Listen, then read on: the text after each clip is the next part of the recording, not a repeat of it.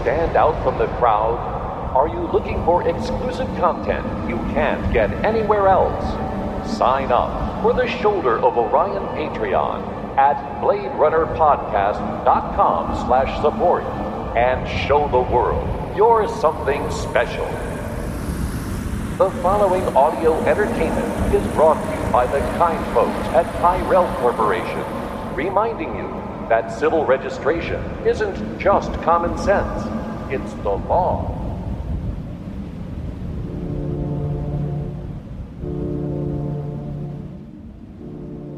Welcome to Shoulder of Orion, the Blade Runner podcast. I am your host, Jamie Prater, and I'm joined by co host Patrick Green. And we're back again to discuss the Blade Runner Theatrical Cut Part 2. I was having some confusion about that title a little earlier, just because we do, between me and Patrick, we do six podcasts. No joke. That's um, a lot. and, and to be fair, Ridley Scott is, is associated with like at least a third of those podcasts. So it can get sure. confusing. Uh, so it was a really exciting conversation that we had the first time. I knew it would be. Um, there's a lot to talk about, and we have a couple of guests on the show today, and I'll let Patrick introduce them. Yeah, so first up, we have Peter, who has been on multiple times. He's a longtime listener and, uh, and a great dude, and we're so excited to have him back. So welcome back, Peter.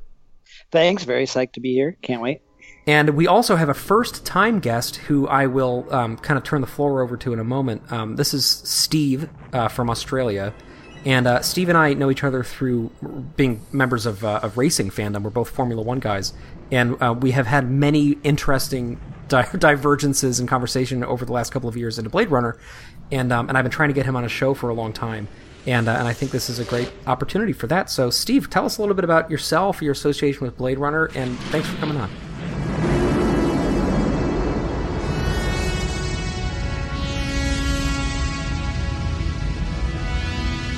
Uh, it's great to be here. Thanks for having me on. Uh, my association with Blade Runner. Well, I've been a Philip K. Dick fan since the early 1960s, which, if you know know how to do any maths, means I'm a fair bit older than you guys. Um, I must have been about eight or nine when I first started reading, you know, the pulp science fiction magazines that came out in the late 50s, early 60s, you know, astounding stories and science fiction, fantasy, and those things, to which Philip Dick was uh, uh, a contributor lots of times. In fact, in some magazines, he would contribute two stories because he needed the money, apparently. So I grew up reading his stories in those magazines, and then when uh, he began publishing longer form um, novels and things, um, like Man in the High Castle in '64, I started reading those. So I read, you know, I was I was a fan from an early age.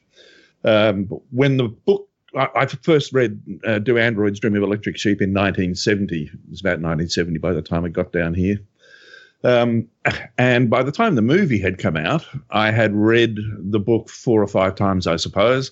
Uh, and I work in the film and television business. So uh, I was a big reader of American Cinematographer in those days. And as the movie was coming out, they dedicated a couple of issues to, you know, big, long, full length expositions about the production. So when the movie came out, um, I knew a little about it. Uh, had seen some production stills and read some of the the production stories. Obviously, they don't give out you know plot details and that sort of thing, um, but you could. I picked up from what was being written that there had been some changes made to the the storyline, uh, and I was I wondered about that. Anyway, came out here in um, down here in December 1982. And I lined up like everybody else for hours. I wanted to be the first to see it. And I went in, watched the movie. And I've got to say, at this stage, I was blown away by the photography. Um, Cronenweth just you know, blew my head off and the art direction and um, the production design by David Snyder and Lawrence Paull was just mind blowingly good. But I walked out of the movie theater angry. And it was like, you know, what the hell have I just seen? Because apart from a couple of points of convergence, the film was not representative of the book at all. Um, there were large swathes of the book that were just cut out, ignored, and they were parts of the book that intrigued me um, and built up, you know, the three-dimensional character of Deckard. Uh, and so I've walked away from there quite angry and disturbed. But I went home and immediately read the book again, and then went back and saw the movie twice more in the next couple of weeks. And it took those three viewings and um, a, a, whole bunch of you know hard thinking on my behalf, and as I said in the notes that I put up, a whole lot of attitude adjustment before I could finally come to terms with what basically Scott Fancher and Webb Peoples had done to the story. It wasn't the story that you know I'd fallen in love with, but it was a good story. Now I've had to kind of resolve that by I now think of them as two separate things.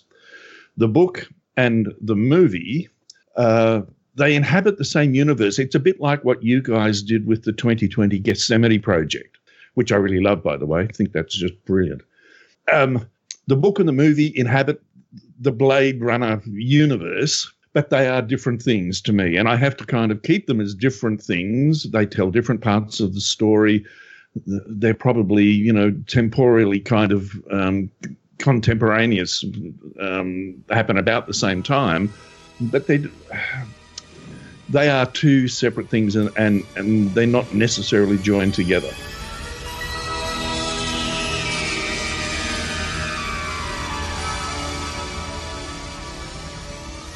So, as long as I can live with that, I can enjoy the movie as being one of the best pieces of you know uh, production that I've ever seen in my life and I can still go back and read the book like I did not too long ago and enjoy it for what it is, but it's a totally different experience.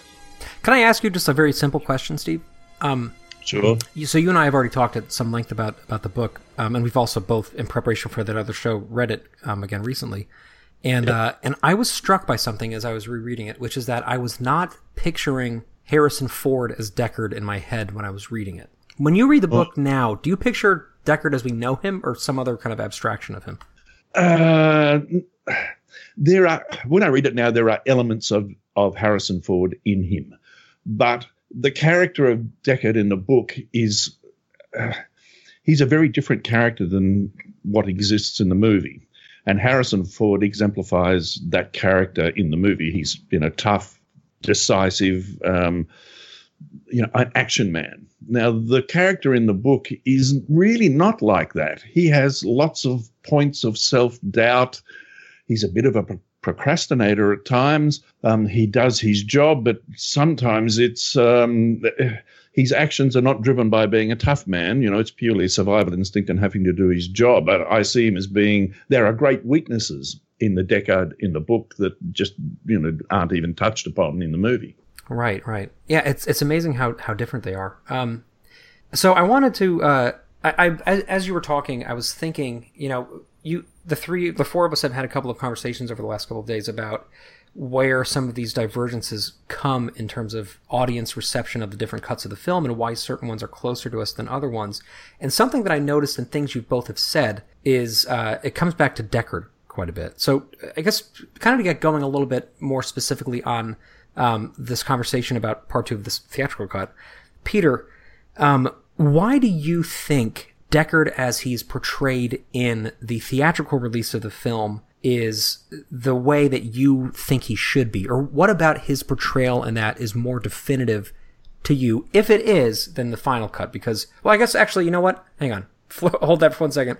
Can you give us a little bit of background on how you feel just very broadly about those two cuts of the film and which you prefer? And then let's jump into Deckard specifically.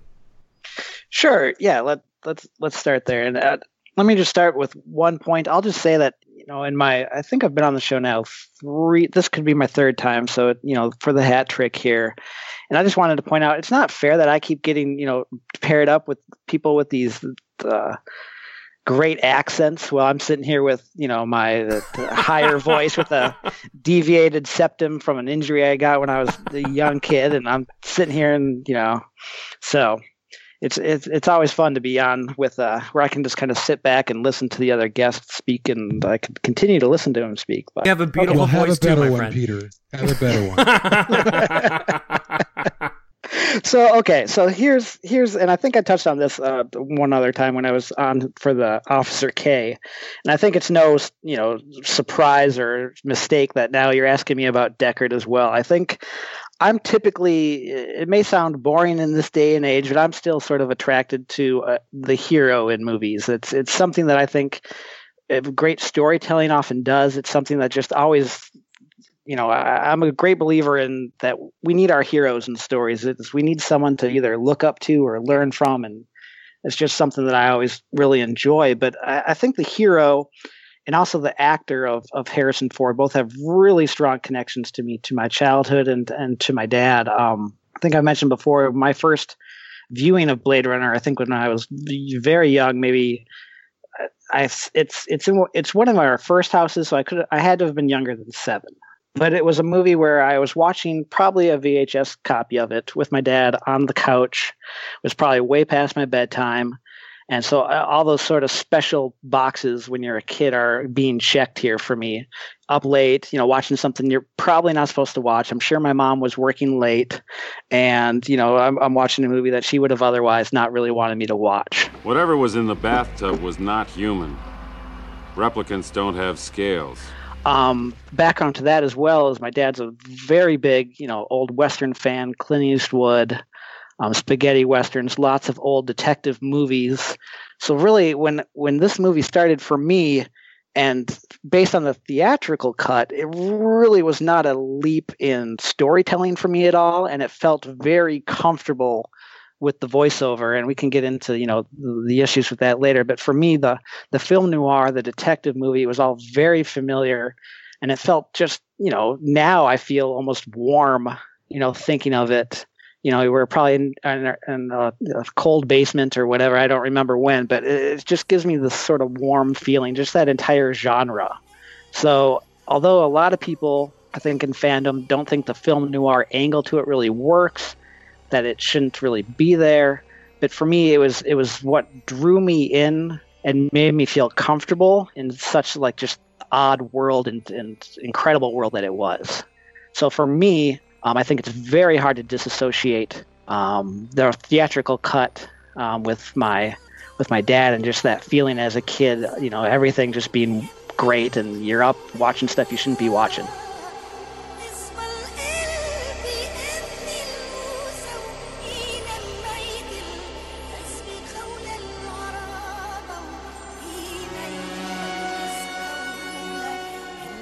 Do you think if you were to see it now for the first time, you would have the same feeling, or do you think that your nostalgia is inextricably linked to that?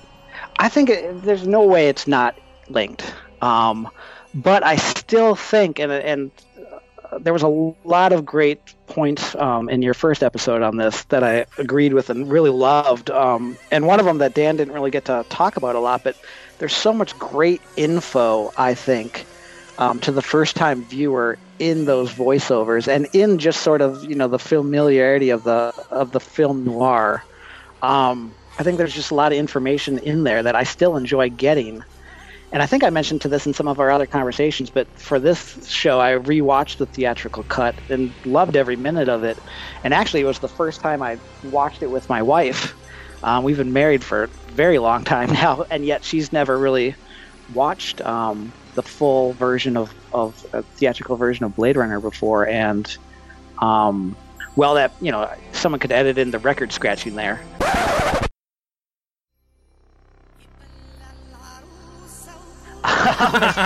but but for me, it, it, was such a fun experience, and you know, she's a very astute movie watcher, but also a very, I think, uh, non-assuming uh, movie watcher in that she doesn't really care what people think of her tastes, um, but she, she always has a great taste in that. Um, what I found a lot in watching the theatrical cut, cut with her is whenever she would have a question come up, and you could relate it to sort of you know you watching it maybe with Jude and you know his question that you talked about last time, but every time she seemed to be at a point where she wanted to ask me a question, a voiceover would pop in and give oftentimes the information that she was going to ask about. And so, regardless of the delivery of the actual writing of it, I think it does its job for those viewers who are coming in from an otherwise, you know, foreign um, place of interest. You know, there's a really good point in there that I want to bookmark for later. That um, most people when they watch Blade Runner now for the first time are seeing the final cut, I think, because that's what you get if you get it on iTunes or that's what you get if you go to Walmart or that's what you, most of the ways in which we get movies um, presented in the final cut, like kind of leading with the final cut and then having the theatrical as some sort of an extended, you know, feature or something like that. Um, they're not buying that five disc set that we all love, you know, like they're getting whatever is the default when you rent it or you buy it online. And, uh, and so it's interesting to hear that, Peter, because I think that that's probably, uh, getting something of like a more objective take on the relative qualities of the two versions because they don't have that, the whole passage of time, the whole relationship with different parts of their lives wrapped up in the way they feel about the movies. That's, that's really interesting. Um, Steve, we, I, I want to kick it off to you again. What are your overarching thoughts before we get into, into specifics on the cuts of the film? And if there are other ones that we haven't talked about, you know, we're going to be unpacking on, on subsequent episodes, um, like for example, the work print and like the White Dragon edition and things like that. But if there's other things you want to talk about too, go ahead. But at least between those two cuts of the film, um, which do you prefer and and why overarchingly? These days, um, if I'm going to watch the movie, I will gravitate to the fi- the final cut almost always, unless I want to go back and check something um, particular uh, about the the release cut or the work print or whatever. Um, and I would, I've got to say that from a filmmaker's point of view, I do prefer the final cut as uh, a better representation of what um, Ridley Scott really wanted to, to, to have happen. You know, the way the story unfolds and let's be quite frank, there's not huge differences between the cuts um, in terms of the way the story unfolds. Um, there are some differences. Uh, he has chosen in the final cut to use some different shots in some scenes and give them a slightly different timing. Uh, but the overall presentation of the storyline uh, is very similar from you know version to version. Um, my one comment about, and I, I never thought about this until I saw the final cut. My one comment really about the theatrical cut is that it feels claustrophobic and and cramped a little bit in its edit style. Um, and by that I mean there are some scenes, um, and because I work in the business, or maybe I see this slightly differently, but I look at the scene being played out in the theatrical ver- version and I can see a studio executive standing over the shoulder of the editor saying, Oh, he said that line. Let's just cut to the next close up of him responding, and he's responded. And now let's cut to him walking out the door. There's no kind of allowance for timing and reaction and the subtle things that um, help you know bring a kind of uh, an emotional understanding to a story i can some of those scenes really make me just shake a bit. Um, and when you see the the final cut, Ridley Scott has begun to put those timing pieces back in. Uh, and suddenly the scenes have a different emotional stance to them. Oh, so the short answer um, I grew up and watched, you know, I wore out two VHS copies, a couple of DVDs uh, of the theatrical cut before I got my five CD collection in 2007. Um, so I have a, soft spot in my heart for the theatrical release because it's the one I knew and had to work hard to come to love. But the real truth is, I'd go back and watch the 2007 final cut if given the choice. And family photos? Replicants didn't have families either. That's exactly sort of how I feel um, as well. I typically will, if I'm going to just relax for the night and watch, throw in 2019, it's going to be the final cut typically. Um, but and I think it's important to note what I enjoy most about the final cut, and it's it's the travel, it's the city exploration, it's those extra minutes or time in the spinners, it's the extra time in the scenery, and just like you said, it's those moments where you're allowed to sort of step out for a second, breathe, and let the movie sort of surround you, and just take it all in. Um, but it's also what I then miss sometimes and feel a longing for, I think, as well for the theatrical cut is sort of that claustrophobia bit. Um, I noticed this last time in watching the theatrical version of it that it's sort of because you're moving quicker, because you're spending less time in transit, um, most often with Deckard, certain scenes I think resonate or even have a little more punch because there's not so much time or you're not sort of dazed or still looking out the window of the, of the spinner i think would be one way to put it um, certain scenes could give a little more punch um, and just timing wise um, the the scene you know the the famous love scene or if you want to put that in quotes um, yeah. between deckard and and rachel i think it, it has a it seems inord much longer in the theatrical cut. It, it, it, it, takes up much more time of the film, which is very odd because, like you said, it, it, it seems to move faster and everything seems to be hurried along and claustrophobic. But then all of a sudden, you have this full, very slow, very limited dialogue, very limited, you know, physical action. Um, and then you just have this scene. And for me, I don't know if it was after, you know, listening to the great discussions that this podcast has had on that scene. Um, but for some reason, that scene really seemed like it was such a pivotal point, even more so in the theatrical cut, because of those faster cut and the because you're spend less time, I think, in transit in the movie. Yeah, I can see what you mean about that. Um, to me, the, the that particular scene in the theatrical cut, and you've got to remember that it was the cut that we saw first off. Well, I saw first off in 1982, which is a different time with different social acceptances and mores and all sorts of things. And when that scene came on, uh, it was kind of shocking to me, not uh, because of the kind of um, the violence that that scene held. Uh, it was not something I was expecting at all from Deckard, at all. Um, and, uh, and the, the, the kind of implied violence in that really took my breath away the first time I saw it, and the second and probably the third time as well. Um, and I think what that scene is an interesting one. If you really look at that in the final cut, it is approached very differently than it is in um, the theatrical release. The shots are different, the timings are very much different. And I think, uh, uh as far as I know, there's not a lot of difference in the actual length of that scene, but it feels different because of what's gone on immediately prior to it. In the final cut, it's not it's not as what's the word? It's not as outright threateningly violent as it is in the theatrical cut, and that's because of what's gone in, on in the scene and the way it's been handled uh, in the final cut. Uh, that you know, leading up to that particular where he slams the door shut and throws her against the wall.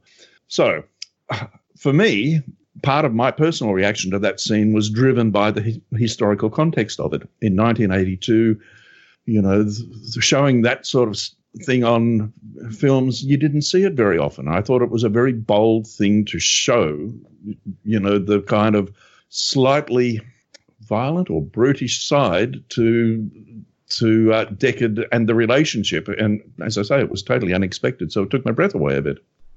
It's interesting that you say uh, to hear your perspective on that because for me, Deckard's an asshole. Of course, this, of course, you know, like it, it made total sense for me that even seeing the original, and of course, only watching the final cut mostly these days. Well, solely, except for I mean, watching the theatrical cut recently for this these couple of episodes, it just made sense to me that Deckard was sort of he he sort of sees Rachel as other people see like sex robots of course I'm gonna have sex with her. Of course, like there's a replica in my house and she's gorgeous, so I'm gonna fuck her. Like I, I totally to me it is congruous with Deckard's character. So it's an interesting perspective to have it jar you so much. I haven't heard that before. Uh, okay, and I think that that derives from my reading the book for many years before the movie uh, came along because my concept of Deckard, the character, was not one of being, uh, you know, kind of a violent tough man bastard. That's that's a,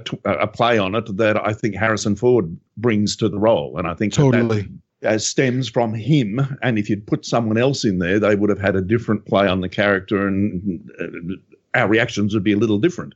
But for someone who's come in, you know, who who um, saw the movie before they read the book, I can totally understand why you would think he is a total bastard and think that that would be quite normal for him.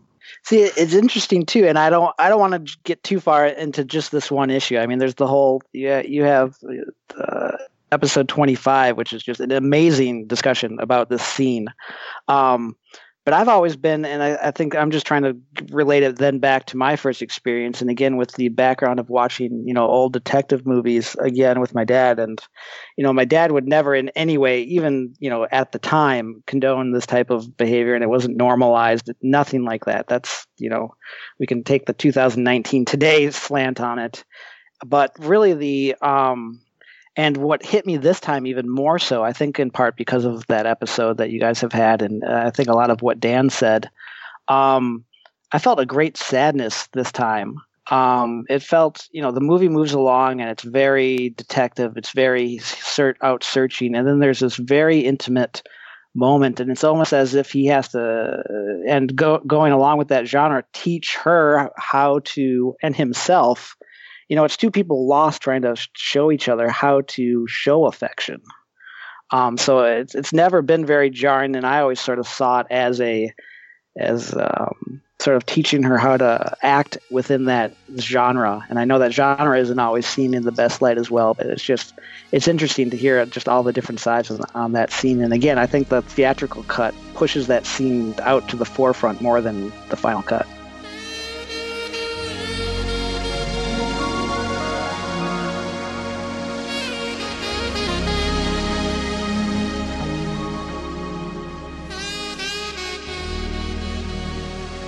Well, and, and I think part of why, and Steve, you were talking about this a bit, but but I think part of why that scene is yeah, even more sort of thorny from a pacing standpoint in the theatrical release is because of what precedes and proceeds it. I feel like it's it, like we're being set up in a much faster paced film than the film we see in the final cut, where it's much more kind of expositional. It's much more linear. It's kind of going. It's chugging along. It's more procedural. It's more kind of like Pete, like you were saying, like a, a film noir treatment. And then that scene stops, right? And in addition to the fact that it's a kind of a static moment that's very um, intense and prolonged, there are there is a little bit of additional footage in it. It's actually dilated a little bit further just from an editing standpoint.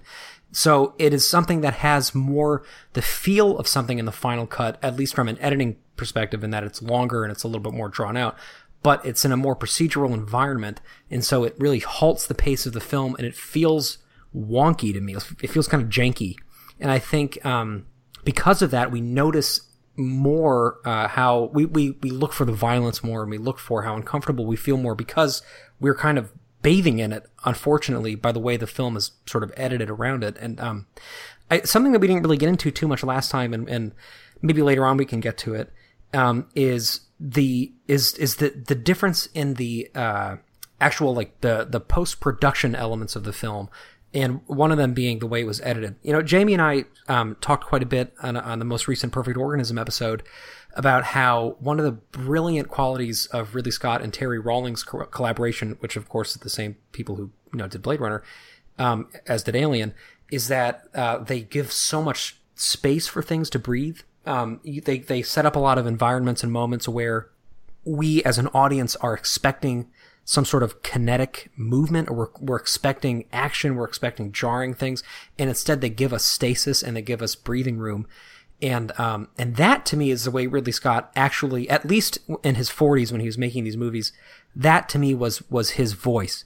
And I think um, when I'm watching the theatrical cut of the film that voice feels stilted to me because I feel like it is a little bit too kowtowing to studio pressures and audience pressures based on feedback to the work print from the, the screenings that didn't go great. Um, and I think in the final cut, we see that things have slowed down so much that we're given a much more accurate view of the actual poetic reality of what Scott and Rawlings wanted to happen originally. Um, so I just want to kind of throw that out there and, and have you guys think about it. Uh, but I, I, guess this is actually kind of a good moment if, if you wouldn't mind. I do want to get to the voiceover, even though we have talked about it, because I think you both have interesting things to say about it, and because it is such a sticking point, and and I, think anytime there's a sticking point, we should think about why, right? Like the same reason why, although I don't want to argue about the Decorep stuff anymore, like I still will engage on why people care about that so much. I think that there there are reasons why the voiceover is a sticking point for people, and I want to unpack that. But I also want to talk a little bit about the production differences in terms of what we see on the screen because the final cut of course was a digital remaster in addition to all the other things that went along with it right so the you know the director's cut which preceded it by quite a bit you know 1992 is when that came out um, had a lot of the same footage in it as the final cut. Not all the same, obviously, but but quite a bit. But it was not. It didn't look the same on the screen. The fact that that uh, that Charles and Ridley, etc., put together this digital remaster, I think, allowed us to see things. So, like last time, you know, we talked a little bit about the fact that um, you can't see the wires holding the spinners up, which was nice, you know, um, and that you know the matte uh, backgrounds are better integrated. But there's also things like um, the the whole entire picture was brightened quite a bit. The contrast was changed. Uh, there's differences in the audio mix. There's there's different um, background chatter. There's more city speak injected. There's smoke that's been added digitally and otherwise. So um, I want Steve because because you are you know Jamie is also a, a film professional, um, but we've heard his perspective quite a bit on this stuff. Um, I, I'm curious, you as somebody who has worked with this for a long time and is in the industry, what are some of the technical differences that you notice when you're watching these different cuts of the film um, and what do you think works or doesn't work about the ways in which things were modified for the final cut? Okay. Um, let me let me just put it this way: if you start and watch the work print off the five CD set, and then work your way through chronologically, you know, into the two the two um, uh, theatrical release versions, and then to the director's cut and on, the film is looking better at each iteration. And I guess that is partly down to the technical advances that were made over the periods of time um, for color grading and digital transferring, um, which really took a big step in the late 80s and early 90s, just prior to when the director's cut came out. And the biggest step for me is between now I've got to be careful here. Um, I watched most of the you know the, the theatrical versions off VHS tapes you know, during the 80s and early 90s, and then went to um, uh, DVDs in the late 90s. So, my kind of recollection of the theatrical cut is tainted a bit by that, by looking at it off shit quality VHSs um, that were never any good to start with. Um, and now here's an interesting kind of thing. Um, a couple of uh, three or four weeks ago, I went back and watched the theatrical version again. But instead of going to my five DVD set, which is only DVD and not the Blu-ray set, I jumped online because finally the theatrical cut was available on Netflix and looked at it in high def on Netflix, and there was a huge difference. Um, partly because they I think that they had done some remastering on it, you know, for the Netflix release, but also because you know I was seeing it much more like it was originally shot. When I went to the movies, it was you know a, a, bright. The, the, contrast ratios are pretty good. They were darker than what the um, uh, 2007 release is, um, and the contrast ratios were not as good, but that was partly because of the film stock that it was shot on and the fact that it was shot under very low light conditions. Um, that's why they used lots of rain and smoke and that sort of thing in the original one because that helps you your film exposure. Um, once they when they got to the 2007 release and they had this big bucket of digital, you know, um, programs and things they could use to sharpen and enhance the movie.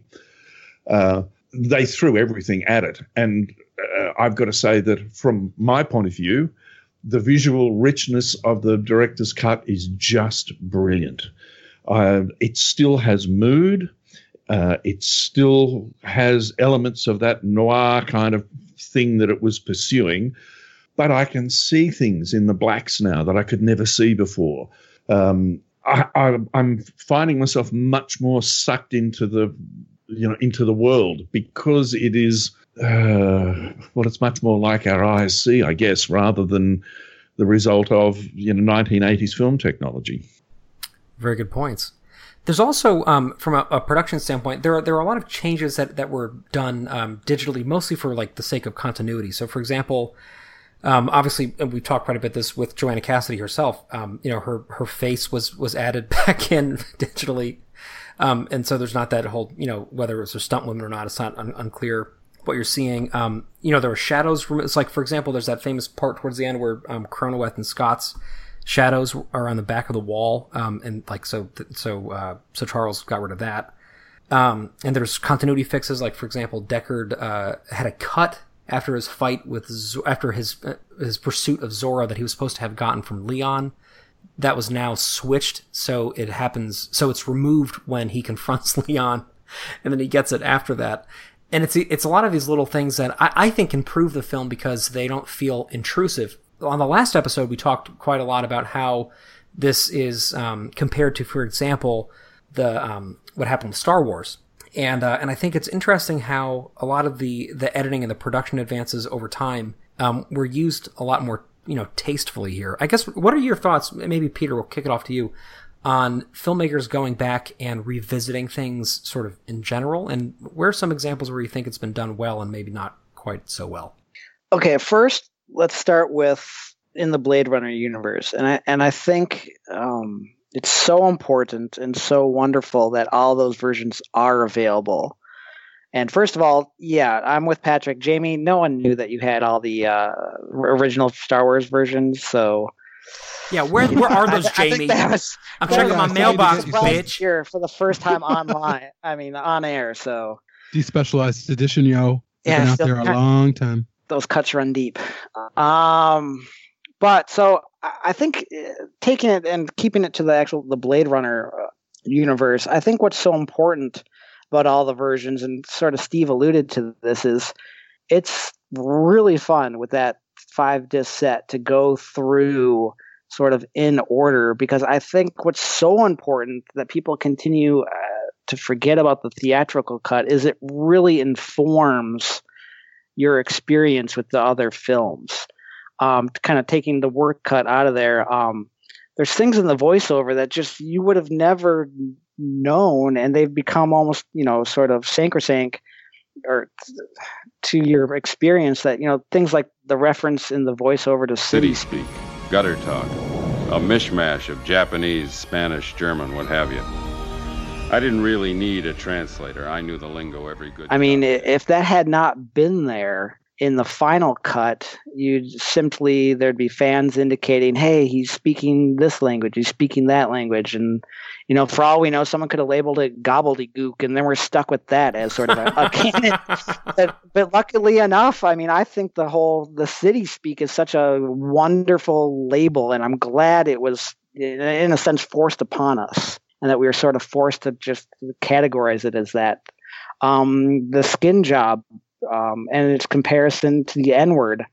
Um, I think with that voiceover, although it's it's extremely clunky, it really sort of uh, ties you into just how offensive and hurtful and just n- incredibly painful that term is and sort of everything behind it all of a sudden you're given an entire history at least of our nation of what it could mean for a replicant to be called a skin job and I think um, for fellow replicant sympathizers, um, um, thinking of viewers like Clara and the Evie and, and stuff like that, it's just to to understand it in just such a, a finite term. It allows again, it's forced upon us in the theatrical cut, but it expands and informs your then view and makes the final cut so much more, I guess, accessible, and you can enjoy those big moments of space because the little some of those details have already been fed to you and given to you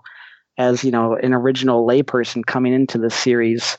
Um, that you can enjoy those other things and i think the emotions hit. So if you were to just start with the final cut and i think not get some of that information not be told city speak not be told um, skin job not to be told um, things like gaff being sort of new to the force to the force, yeah, to the police force, um, and to the Blade Runner section. I mean, for me, uh, originally never really paying much mind to that voiceover. I always assumed Gaff was sort of um, somehow um, spiritually connected or somehow uh, supernaturally connected in a way to to things. You know, he sort of had a a somehow a different view just in the way he spoke, and and I as a kid was just in awe of that character. Um, but I think, you know, moving even forward to 2049 and Gaff's comments about Deckard show you that, and with that, then in conjunction with then the uh, the voiceover about his newness um, to the Force as a Blade Runner, I mean, it gives me a sense that you know perhaps although Gaff kind of comes off odd in the movie and sort of at odds with Deckard, I think he was actually in awe, and I often see it to him as a young rookie, um, trying to show Deckard around, trying to earn his keep, and actually, you know, he's in awe of Deckard. Deckard's sort of a legend to him, and I think without the voiceover, so much information that we take for granted wouldn't be out there, or it would be in a it would have been provided us in different ways that perhaps would have diluted it even further. So I really just enjoy it, and I've sort of lost track of where I can give other examples of films that have actually done a good job of changing things in future versions. But I, I think the most important lesson here is is that it's important to keep all the old versions because they inform the new ones.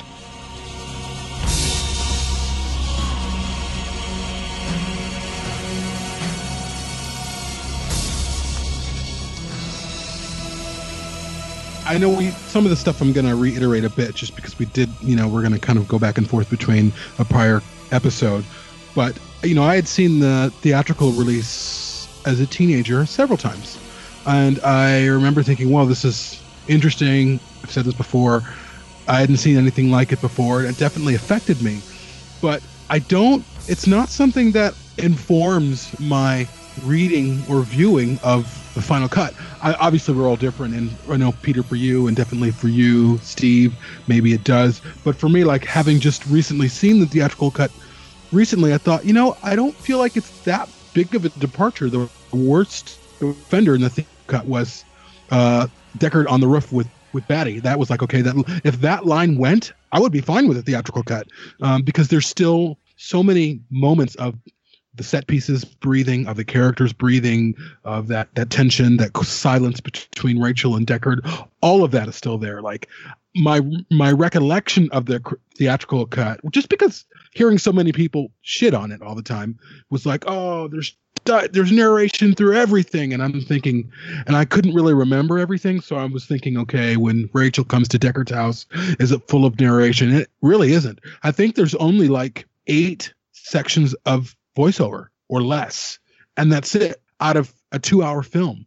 Um, so I, I really, I, I think that I've been giving the theatrical cut a, a bit of a hard time, uh, and it's been unwarranted because I don't think I've fully remembered it.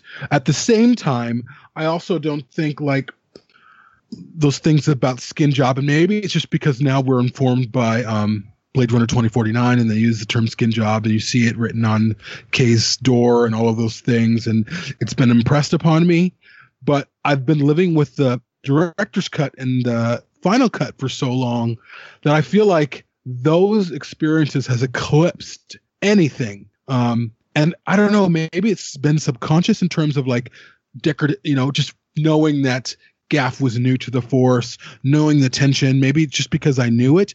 But it would be interesting to actually hear from someone who had never seen it to, to get their opinion on what impressions they get from the theatrical cut. So if anyone's listening, if anyone's listening who's never seen the theatrical cut, who've only seen the final cut, it'd be interesting to hear your feedback on how things sit with you with none of that narration in your life. So. Once you've seen the final, it, you almost can't go back to the theatrical cut.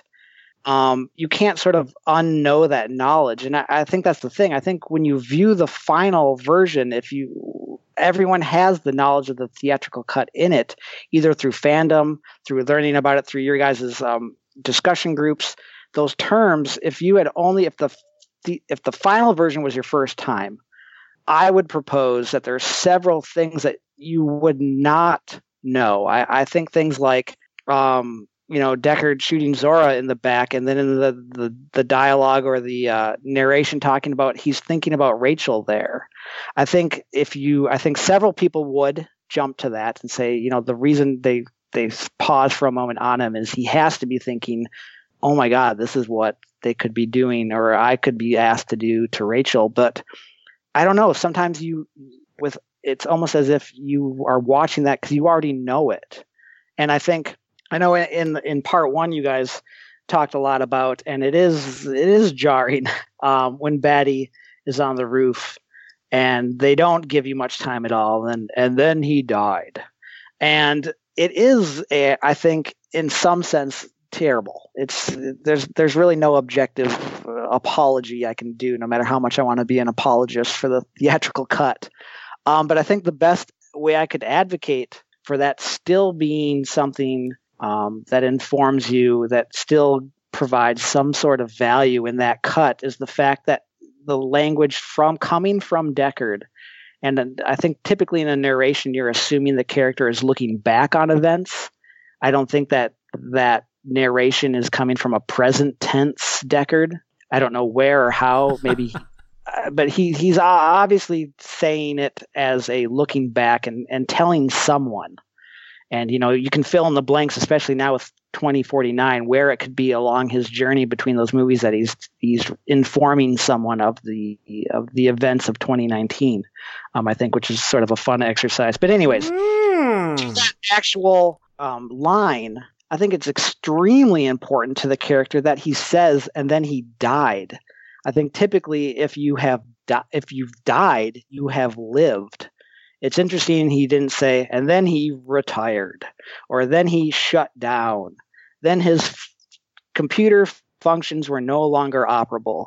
He, in that moment, shows that he believes Batty died. He was someone who had lived and that's the way I've always looked at it. And you know, it, it is jarring that it's so soon in the scene, and I think that's a pacing problem.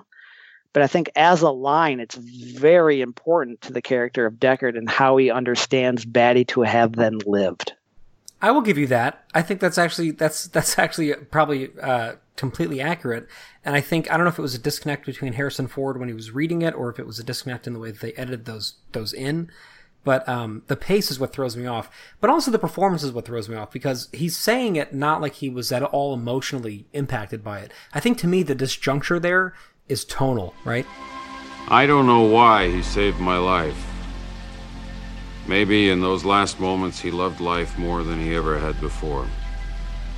Not just his life, anybody's life. It's so disjunct to me. But on paper, yeah, I totally see what you're saying. But Peter, I, I want to say I love the idea that you just brought up that he's recounting this in in somewhere between the events of 2019 and 2049. To me, if I can get myself to think that now in my head canon, I will fucking love the theatrical cut. I think that could be a great gateway because then it is actually making it pertinent to the story and not just this aesthetic choice where they're kind of trying to like force this this neo noir thing into it. Yeah, and if I could force this sort of fan fiction even further, I mean, it, almost in the way he delivers it. I mean, he's obviously not sitting with Rachel. He's no longer happy. Um, I think uh, again, I think my that version came from viewings of 2049. So uh, you know, I, I don't think I, I can't make the argument for the theatrical cut that that the film alone provides you maybe with that view.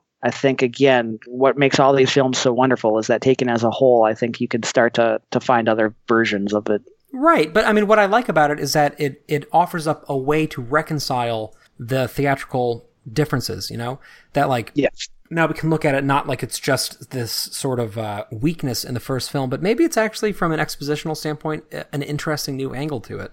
Um, both of you, when we were talking about this show leading up to it, mentioned that you were uh, in some way sort of confused over why the voiceover is such a contentious issue. Um, and Steve, you, you, had something to say about that. What, what, what, how do you feel in general about the voiceover, and, and why do you think it's kind of become a sticking point in fandom? Well, I don't really know why it's become such an incredible sticking point because I kind of I kind of agree with Jamie in, in a way in that um, I, am used to it because I've just heard it for so many years.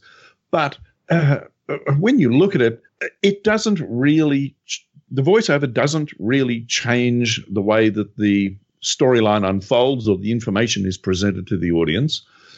Um, I, I, it's not a positive or a negative as far as I'm concerned. I can f- fully understand why it's there. Now, uh, if you look at look at the time that the movie was uh, released, uh, I've got to say, you know, with all due respect, I the, the audience wasn't that kind of visually literate as compared, you know, compared to today's standards, of course, um, and not as well informed in terms of, you know, what makes a good movie work and all that sort of thing. And perhaps I'm being a little bit presumptuous here, but I believe that's probably true.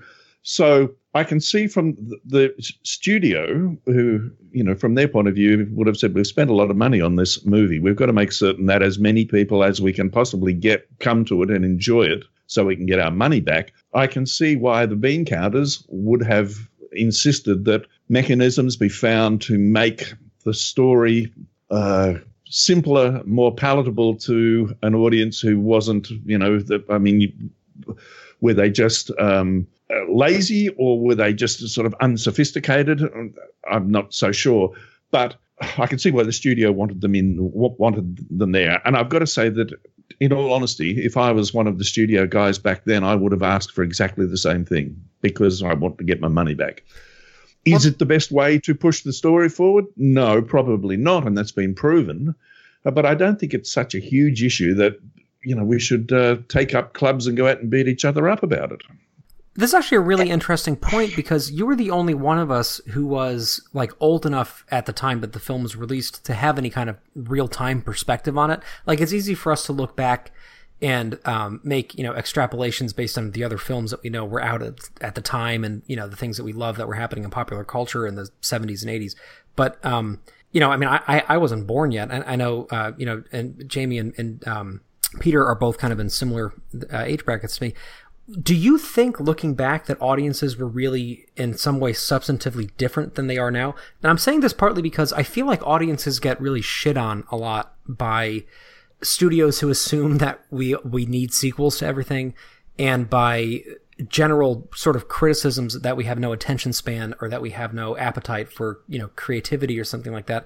But it seems to me like I, I agree with what you were saying that audiences now actually are really well equipped from a visual standpoint and from um, an expectation standpoint to make somewhat interesting judgments on the quality level of films that come in. Maybe not like a general audience member, but members, you know, who go to films a lot and read about it and are, are fans. I feel like we're pretty well equipped.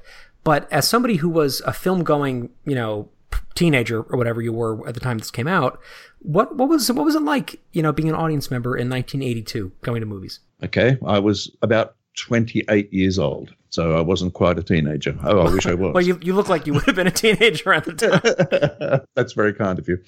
Um, I agree with you 100%. I think these days audiences are much more knowledgeable about the presentation of, you know, visual information and drama. And that's that started kind of in the 80s with the advent of uh, VCR. People started to be able to look at things themselves at home and didn't have to go out into uh, movie land, you know, movie theaters and things, or uh, put up with the mores of uh, the network television um, programmers. And that has snowballed with the advent of the internet. And now we can look at anything, anywhere, at any time. And because there is so much input, the audiences have become much more uh, equipped to take in information quickly, to assimilate it quickly, to be able to uh, reference that and use it to extrapolate what the next points are, if that makes any sense at all. So that that they have the ability to take in much more information in a short time and make sense of it. Um, they're also much more aware of the different styles of filmmaking, the different different ways that a story can be expressed to them or unfolded to them. You know, it doesn't all have to be extrapolation these days. Whereas, you know, back quite a lot, you know, quite a few years ago, there was much more of that kind of presentation because the audiences you know, just weren't experienced enough to be able to do it themselves. So, as a preamble to how was it going into that film theater for the first time? Um, it was an amazing ex- experience. Um, be- let's put it this way. The science fiction movies in kind of the 10 years prior to it coming out had had all been kind of you know what I call the shiny surface glittery spaceship kind of feel about them. And that includes Star Wars. It wasn't all that but um, they're optimistic. They're full of new machines and wonderful thoughts of the future and you know expansion. And then suddenly came Ridley Scott with Blade Runner and it totally rewrote the kind of uh, appreciation, the, the, the direction that um, science fiction films took. It was kind of the precursor to, um, you know, the uh, apocalyptic type science fiction movies. And if you, it was just so different the dark feel of it, the busyness of it, um, the underlit nature of it. Uh, and, and you've got to remember that um, the book goes uh, to great ex- extremes to kind of describe the social decay that surrounds uh, you know this whole story going on. Um, and that's in the kipple is one of the you know ways that that is um, talked about in the book. Um, there's see that's here's a difference with the book again. In the book it's desolate. There's not a lot of people left. Most people have moved off earth already and it's only those losers who are left on earth um, in the mo- when i first saw the movie my first gut feeling was, holy moly, there's too many people. There is just all of this busyness. These people on cycles and with umbrellas, and uh, they're everywhere. And that's not a feeling I got from the book. So that was one of the things I had to come to grips with, um, you know, the visual treatment of the film. And uh, of course, the book sort of doesn't say anything about lots of Asian influence in the street life, and uh, that sort of that's sort of definitely a Ridley Scott you know bring in one that I think works very well. Um, but it took a little while for me to get come to grips with that. Mentally, it was a big bang in the side of the head because movies to a very large degree, and if you look at you know um, Star Wars movies and the um, Star Trek, both the series and the and the movies that uh, had been out at that point they're very simply presented stories. They they like cowboys, cowboy westerns, you know, but they've got flying spaceships in them. Blade Runner is a different thing altogether. It's not a movie like that. It's a movie about uh, mood and mental understanding and soul and deep questions of humanity. Uh, and so it was a bang in the side of the head because uh, uh not many movies at that stage uh, approached, you know, those kind of questions of humanity as deeply as it did. Don't you think? Well, you meaning you, all of you. I feel like the question about Blade Runner in terms of audiences back then, it's not a question of audiences. I think Blade Runner is very, very highbrow science fiction. Blade Runner wasn't 2001 A Space Odyssey, which was a watershed moment a film no one like unlike anyone had ever seen with with you know I'm kind of preaching to the choir here, but the effects, the story. I mean, it's like a Terrence Malick film in space. Um, before Terrence Malick, um, it was something that no one had seen before. It was, it was just amazing. And then years go by, and you have Star Wars, and you have these other things that kind of set the tone for space or science fiction. So when people hear science fiction, they think space. And then you get a film that's a science fiction film that's about our reality back then in 82 and essentially our reality now, not looking so hot. It's a downer. People don't like downer films. It's I, I and I think that's probably why um, audiences reacted the way. Not that audiences were saying, "Oh, this is terrible." They're just like, "Oh man, this is depressing," and it is.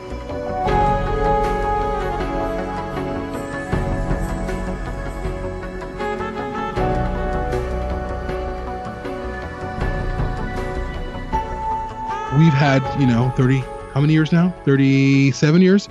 37 years since the film has released to digest it, regurgitate it, digest it again, talk about it, go over it, watch it, watch the different versions, that we can kind of see the hope in it.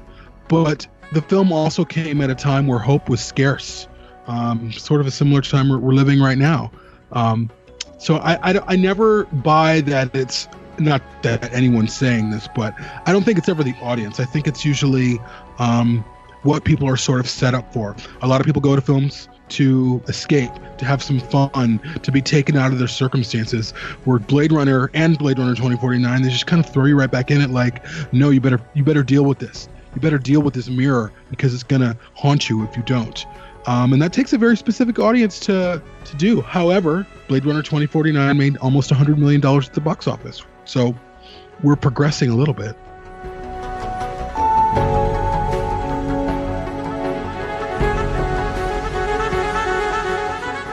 I think something that I'm, I'm, liking about this conversation that's new to this conversation for me is um, is kind of traveling back in time a little bit and looking at looking at this through a, a lens not of you know, fr- from my perspective, you know, uh, a 34 year old who was who you know was introduced to this movie uh, as like you know a teenager at way after it came out, but like going back kind of to, to when where this came from and what the world was like and what the environment that it, it was released into was like.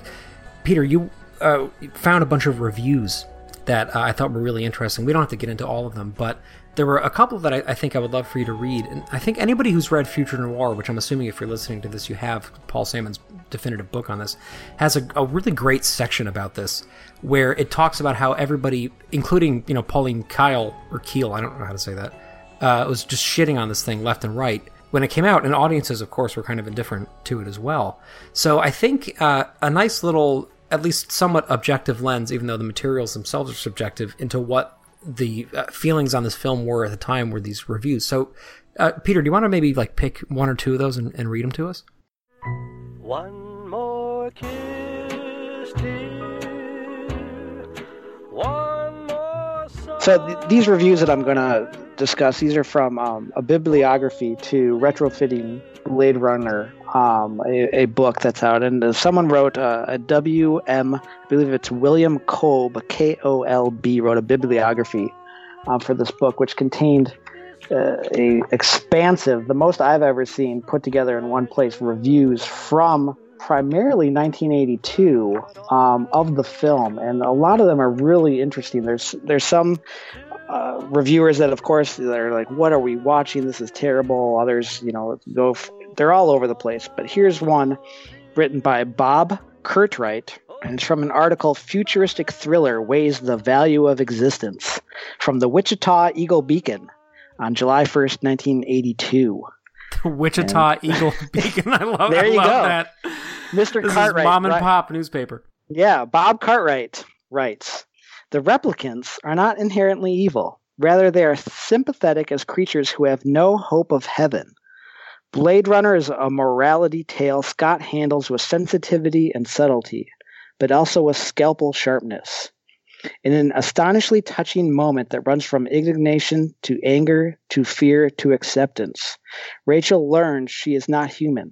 She has a past and a memory, but only because she was given them. Agonizingly, she realizes she was never a child. Worse, with a lifespan of only four years, she is like Camille, with only a short time to go. Under Scott's firm hand, Young, Sean Young, is the, of course who he's referring to, never dips into maudlin, but is the spectacle of futuristic Los, Los Angeles, underscored by the heart pounding music of Oscar winner Vangelis, who will linger longest in the memory. So, you know, Bob in Wichita, I think, got it.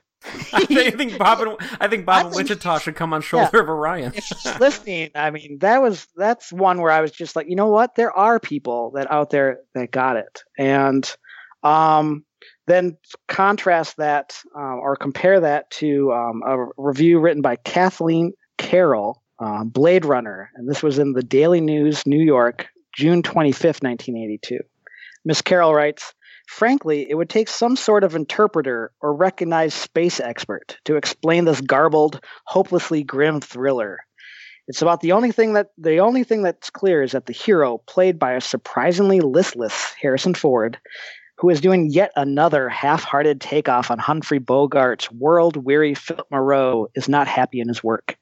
In this depiction, the ultimate consumer society is bombarded by neon billboards and ads among them a sign promoting Atari, the video game company that just happens to be owned by Warner Bros., who in turn just happens to be distributing Blade Runner. This blatant plug is about the most revealing thing that happens in Ridley Scott's murky movie. So obviously not a oh fan. God. but the advertising right. the, the advertising thing's interesting because three out of the four major advertisers that appear in the movie have gone broke right. in the ensuing years. The only one that's left is Coca Cola. Yeah, clearly was not successful advertising. If that was the, the No, I wouldn't think so. Well, it's just funny So- that, that she says uh, the like the first sentence, I believe, it, it says that it would take some sort of a space expert. The movie doesn't fucking take place in space. You know, it, it shows how closely she was watching it. It takes place in Los Angeles. It's crazy. Well, here's one, and this is one that I, I'd love. This will be the, the last one I'll read, and maybe you know you guys do a whole show on sort of the, the take at the time. But here's here's the last one. I think this plays just perfectly into um, the great um, service that you guys are doing the fan community with the seven layer seven layer cake and re reinterpretation review of of 2019. So here we go. This is from Donna Shernan, whose article is titled Blade Runner Blade Runner is freaky but intriguing. And this is from the Plain Dealer in Cleveland, June 26, 1982. She writes, Although Blade Runner is captivating from a visual and clinical standpoint, it left me cold emotionally. Who should I root for? The replicants or the calculating humans who created them? Still, Blade Runner is the sort of picture that grows more fascinating after the fact upon reflection. It deserves points for ingenuity and painting a stark picture of a future world where science has spun out of control. But while it is intriguing, Blade Runner is so bizarre that you may just have to live in the year 2019 to be able to appreciate it fully. And Oh, here snap. we are. Ah, we're living the life. The world's going to shit. The And I just- I environment's just love going the into that the she tank. Yep. Yeah, I love the fact that she says it's the picture that grows more fascinating upon reflection. And that here we are in 2019, and you guys have a whole podcast dedicated to it. And, you know, we've got people from Australia, we've got all walks of life. We just can't wait to talk about it. So that one I really loved. I think I think Miss Shernan got it as well. I think kind of as a as we move towards wrapping, um, like I really this keeps kind of playing in my mind on a on a loop, like in terms of this discussion between theatrical and the other variations, work print sort of notwithstanding because it was a work print and that's all it was. Um, I really feel like the theatrical cut and the final cut and the director cut really live harmoniously. But like you can watch any cut of those films, and yeah, there are some gaping issues in the theatrical cut in terms of you can see the wires in the spinner, some weird cuts here and there. But really, I didn't notice those because the story is so gripping. And I feel like we can kind of come to this point where we can all, not to say we need to all agree, because who wants to all agree that that's boring, but we can all kind of coexist and talk about these films and let them sort of exist together because they're really, the films aren't that different from each other. There's a few lines here and there, and that's it. You're right. It's really just a matter of visually, it's a matter of timing of scenes. To me, anyway, the, the biggest differences between the versions are the later versions are cut, you know, by someone who knows what they're doing and isn't having to succumb to some kind of studio pressure to deliver a product, you know, of a certain length by a certain date.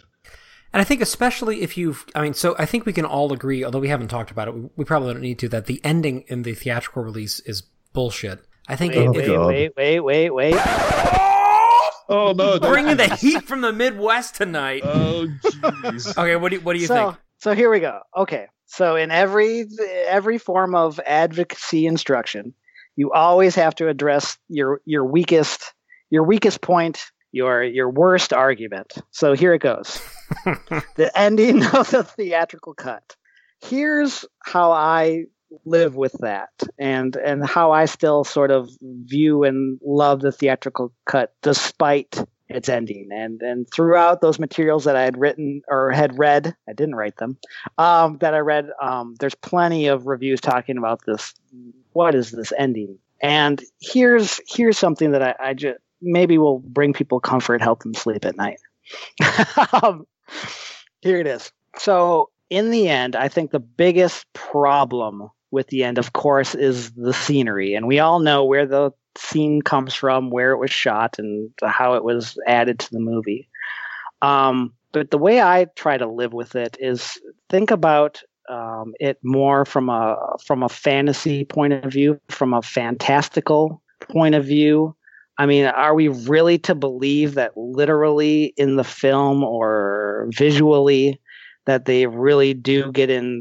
First of all, they find a car, um, a convertible, um, and that somehow they drive it, it still works, and that they drive into some sort of lush uh, landscape. I, I don't think that you can look at it in a literal sense. I think it's almost a fantastical view of I don't know inside Deckard's soul, inside what he's feeling, his emotions. I mean, the way I look at it, um, without even I think that kind of delays or even weakens it is, is trying to see where it fits. But I think looking at the ending as sort of just as fantastical as the final cut's inclusion of the unicorn scene.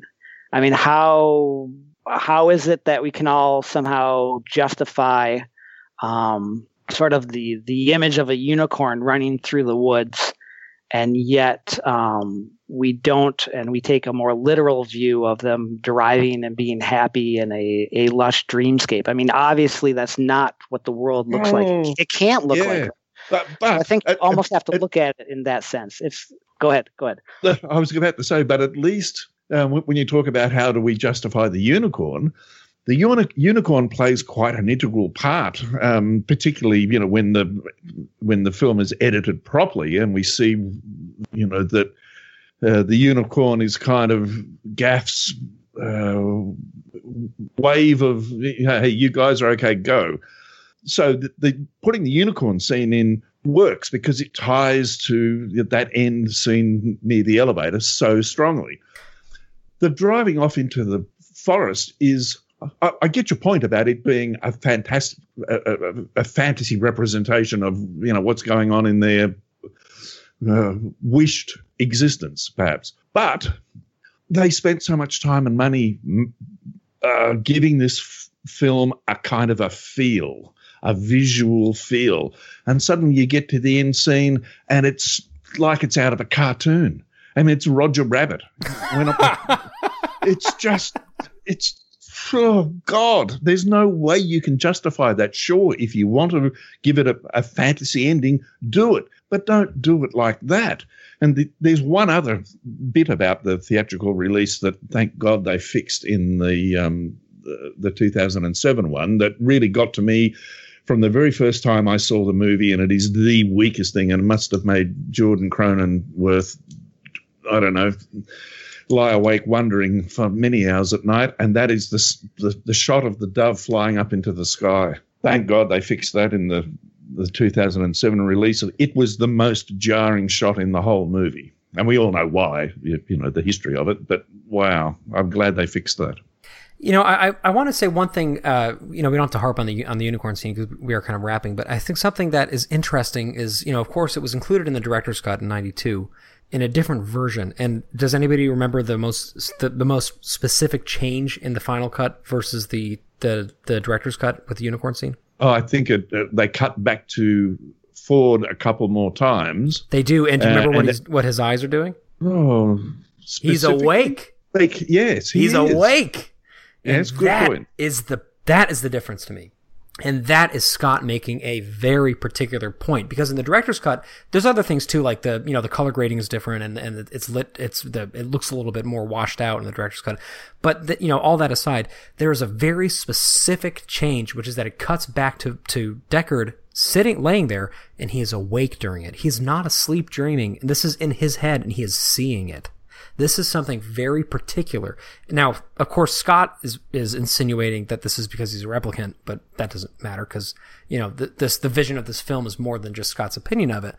But that to me is a huge substantive poetic deviation. If that happened, so for example, in the ending of the film, if we had the washed out Volkswagen Shining commercial and it was uh, and and we were watching it and it were this sort of this beautiful scene of what could be and it was this sort of dream sequence which Peter very eloquently laid out there although I disagree with you about the interpretation of it to That me, is fine. to me like I, I feel like there would be something more to it because here's the thing Blade Runner is never operating on one level at one time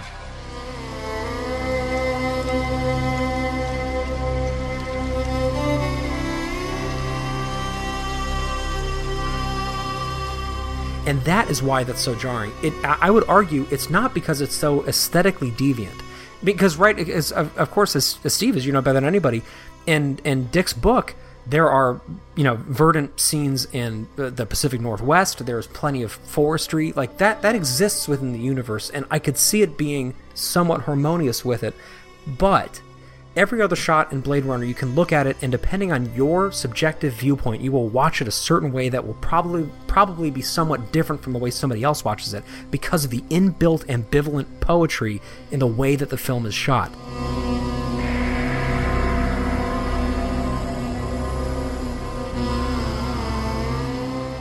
There was so much going on. There was so much visual density. There was so much lighting. As we had somebody write in, and, they, they called it um, tenebral. The lighting was, it's it almost feels like you're in some sort of sarcophagus. It's so beautiful and it's so strange, right?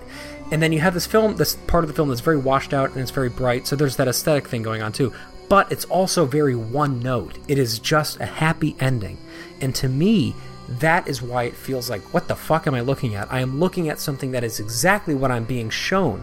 The rest of the movie, what I'm looking at is not what's being shown. I'm looking at at myself, looking at what I'm seeing. And that is the subjective beauty of Blade Runner, I think. And that's why the ending feels so disjunct to me.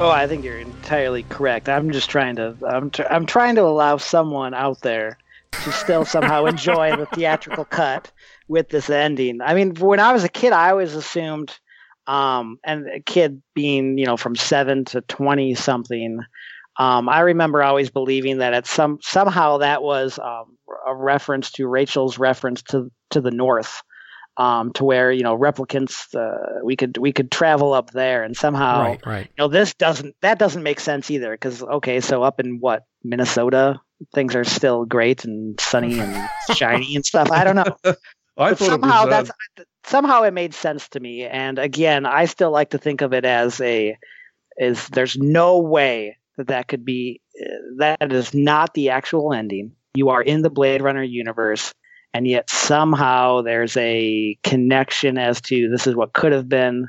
Um, this is them being free in some way but of course it's not true. And that's almost the tragedy of it is this ending could never happen in the blade runner universe. There's there's there's no possible way both um, environmentally or you know physically. There's just you can't go driving somewhere. So it's ridiculous i know but hey i gave it a shot. Well, the, the strange thing about it, as we come to a close, like I, it's just it just doesn't make any sense. Like if the like they they just make. And we talked about this before. You you set up this dark, dim world that everything's gone to shit. Oh, and then about a couple hundred miles outside of the city is all this forest and beautiful mountains. Like just it's like eviscerating everything. So what's jamie the point? you need to get What out was of the los point? angeles more Is that- you need to get on a road trip it's out there it's it's just outside it's all beautiful Sure. Actually, I live close to the mountains. Patrick's seen them. He, he, Ja- Um, Jamie lives in the fucking Alpengeist out there. Yeah, it's awesome. It's It's really awesome. beautiful. Um, but yeah, it's just it's just I, if they would have set up the ending as if it would have po- were a possibility and not the reality, I would have bought it hook, line, and sinker. But they didn't. They Oh. set it up like this is the end. Um, and I again I go back to that that last scene in the final cut, which is really such a beautiful opening, yet it's a closing of that door. Um, I just you can't get a more powerful ending than that. You cannot end a movie better than the fucking elevator door close. Like that. Like how how would you do a better? And and Vangelis's music just ripping away. I mean, that is it's it's one of the great endings in Hollywood. I think. Uh, Of course, it, of course it amazing. is. Of course it is because it incredible. leaves it leaves everything up to your imagination, and isn't Right. that what we're here for? The theater of the mind, isn't Right. that part of it? and by the end, Yeah. our That's why imaginations are I- so stimulated. You know. Yeah, and that's why I will ultimately concede. Um, the final cut is is wonderful because just for that point, it it leaves it there, and I think Dan said it well. Um, he's not here tonight, so I'll, I'll, I'll I won't. I, you know, I can't. Uh, he's not here to be cross-examined on his points, but to to add credence to his prior parts in, in part one of this episode. What's so great about this entire thing is that we're all here talking about it because the final cut allows that space. It allows this conversation. And yes, the, the theatrical cut is claustrophobic, but it's okay to love it. It's okay, people. Absolutely. I feel like there's something almost miraculous about the fact that a piece of art produced almost four decades ago by a group of people can still be affecting us in such a way that I am sitting here at 11 o'clock at night on a work night talking with people from all over the world about not even just one film, but the way that this one film has changed our lives in so many ways. And going back in time and looking at the ways it changed the lives of people who saw it there, you know, like the, the critics who were in the audience, the, the audience who largely ignored it, but some of them didn't, and some of them got it. Like, Peter, when you were reading that line, um, from the Wichita Star Eagle or whatever that was called. Uh, like to me, like that guy was a total kindred spirit to us, and that's somebody who I will probably never meet in my life. He might not even be alive. Who knows, right? But I I feel like I am vibrating on the same wavelength as that person, and I feel like um, as an artist, like a, a lot of the things that I do, I feel like I kind of put them out there and they go out into the world, and uh, and I don't know if they impact anybody, you know. But occasionally somebody will say like, "Oh, I really enjoyed this," or you know, "Can can we play this again?" or "Can can I get the music to this?" And it, it means a lot to me. But I feel like a lot of the time, art is so insular. You know, you put things out there and you put things out there and you put things out there, and you hope someday a ripple can become something of a wave, and that you know you can you can touch people. And I feel like it's amazing the tsunami of impact that happened when Ridley Scott and Hampton Fancher and David Peoples and an amazingly talented you know production staff got down and adapted Philip K. Dick's brilliant work to something that was so sublime and so strange that we are still fucking unpacking it late at night on a work night. And I could do this for hours more, and I would love it, and I will because you know what? We're about to hit 60 episodes or whatever. Um, and we're not even scratching the surface. There are still moments in this, like tonight, Peter, when you talked about the voiceover, looking at it differently. I have never thought about that before. I have seen these movies hundreds of times in my life. I have talked about them for thousands, like actual literal thousands of hours, and I am still uncovering things that I have never considered before with people that I treasure on conversations that I wouldn't trade for anything. Um, and so, you know what? Like, I'll wake up tomorrow tired and, uh, and a little bit dazed from being up late on a podcast, and I wouldn't trade it for the fucking world. And I feel so grateful right now that we have this connecting us all. We are a community of people from all different, you know, uh, parts of the world, all different backgrounds, all different walks of life, all different belief systems, all different ages, and we are united by this poetic connection to something so ineffable and strange and beautiful that it still beguiles us enough to the point where we can't stop talking about it. And uh, I feel very grateful. So, if you guys want to share your final thoughts before we wrap, um, Steve, anything else you want to say that you feel like we haven't quite gotten to yet? Uh, there's probably a million things we haven't got to yet, um, but that will have to wait for another day. Um, I think when people look at the whole, you know, Blade Runner um, family of films, I guess you would call them, the, the, the different versions, it's a testament to the strength of this the story and of the filmmakers that all of those versions can exist at one time together and we can all enjoy them for the various you know idiosyncratic nature that they all exhibit. Um, and we can all kind of agree to disagree about what we think is the most important um, uh, elements of each of those versions and how each of the versions contribute to the greater understanding of this Blade Runner universe. You see, it's a bit, I guess it's a bit like, you know, what Marvel did with their, their movies. It wasn't just one movie became kind of, you know, an integrated universe. Well, in some ways, Blade Runner was the preceder to that. Uh, sure, it's different versions of the same movie, but we we have built a universe that surrounds that. Um, and it's a strong universe. You know, lots of people contribute to it. You guys did with 2020 Gethsemane, um, and there is lots of other kind of fan fiction bits and pieces out there that contribute to it. But it is a work of incredibly strong creative drive, and uh, I mean, sure, Scott was the director, but filmmaking is a whole bunch of really creative people contributing freely. Um, you know, to a, a common creative goal, and they did it brilliantly. Yeah, in in closing, I'm actually gonna I'm gonna j- completely pivot to something else because you guys aren't gonna do it on your own. Um, but could Jamie, could you could you give the title of the audio drama just so I don't mispronounce it? 2020 Gethsemane.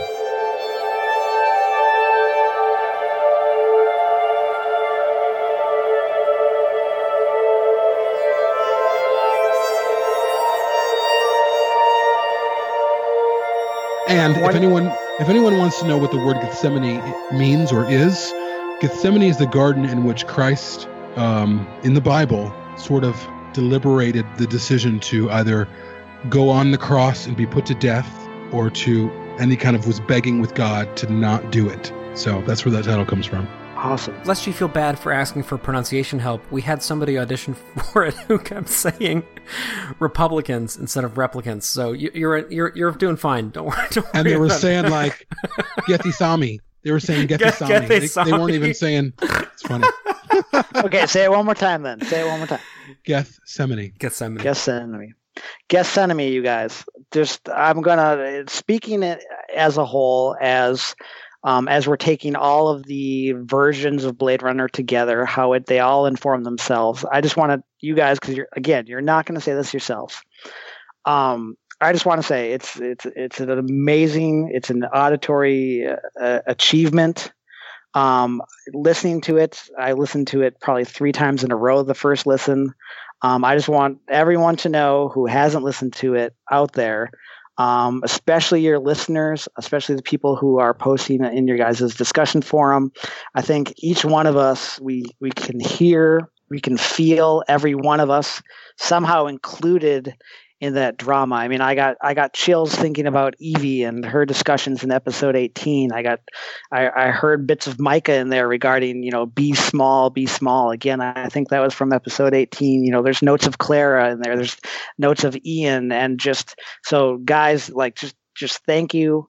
Um, I think it's it's great writing, Jamie. I know you're always concerned with writing female characters um, as a male, and and I just think the characters are, are fantastic. It it adds to the entire lore. It doesn't seem like quote unquote fan fiction. So just everyone, if you haven't listened to it yet, you're all in it. Um, you can f- even hear maybe Dan in there somewhere. Find that Easter egg. Um, we're all in it. It's it's it's a beautiful addition to the whole storyline. So thanks, guys. I just wanted to be sure to get that out there. Well, thank you so much. We actually haven't had a just an episode on Gethsemane yet, and uh, that's going to be coming up soon. But yes, thank you. We I appreciate that. We appreciate that. That means a lot, man. Thank you so much. Yeah, no problem. Thanks, guys. This has been uh, just amazing. It's been awesome.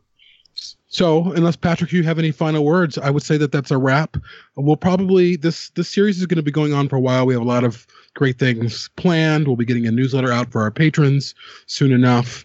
Um, but we'll probably always sort of be touching back on things, kind of pivoting back to some s- discussions that we've had, getting a new perspective on it, getting a new point of view of it. Um, but that will wrap this theatrical discussion. Um, but we'll we might come back to this as we discuss sort of the legacy of Blade Runner and how Blade Runner has affected every fucking science fiction film that's come out since its release. So that'll be a a sort of a mini series for a later time. But thank you guys. Thank you, Steve. Thank you, Peter. You guys Thank are you, guys. amazing. Be Thank sure to tell so them I'm fucking eating. I'm fucking eating. Hey, before we go, before we go, before we go, before we go, just we forgot to mention at the beginning. If you go to BladeRunnerPodcast.com, you can get tickets right now to our event in November, and we are they are selling kind of fast, and we would love to see every. I don't care who you are or where you live, listening to this episode. We would love to see you in November at this event. Um, there are different tiers for ticket prices. If you get them now, you can get them cheaper, and you will be able to meet some very important people who have. I mean, you know, actually, there are three guests have already been mentioned in this podcast: Joanna Cassidy, Paul Sammon, and Charles de Lauzirika, who you know was co-responsible for the for the final cut of the film. They will all be there to talk to you, to answer questions. We will be there. It will be in downtown Los Angeles, across the street from a filming location for the for the movie, right down the street from the Bradbury Building. It is like uh, as as Blade Runner as it gets, and you can get your tickets right now at BladeRunnerPodcast.com. And uh, and I can personally guarantee that I will stay up late and drink with you and talk about Blade Runner until the sun comes up because there are very I am few opportunities jealous. in life for that. So Oh yeah, this is a once in a lifetime thing. Yeah. Downtown LA, 2019. November 2019. Come on, Oh, it's a no brainer. yeah. Let's do it. I am so jealous, you guys. You could still We'll see- come. I just got We'll, that. we'll, st- we'll see Steve there. Are you coming, Peter? You better Um, come. yeah, sure. Dan promised that I could stay with him and he'll drive me there, and that he was going to come pick me up in the Midwest and then drive me out there. So Okay. thanks, Dan. I appreciate it. Thank you, Dan. Thank you, thank you guys so much for coming on. You were both just Yeah. wonderful. This was Thanks, a great everybody. conversation. Thanks. guys. Pleasure. Thank you for having me. Love Bye. it. Could stay up all night doing this. All right, talk to you guys soon. Bye. Bye.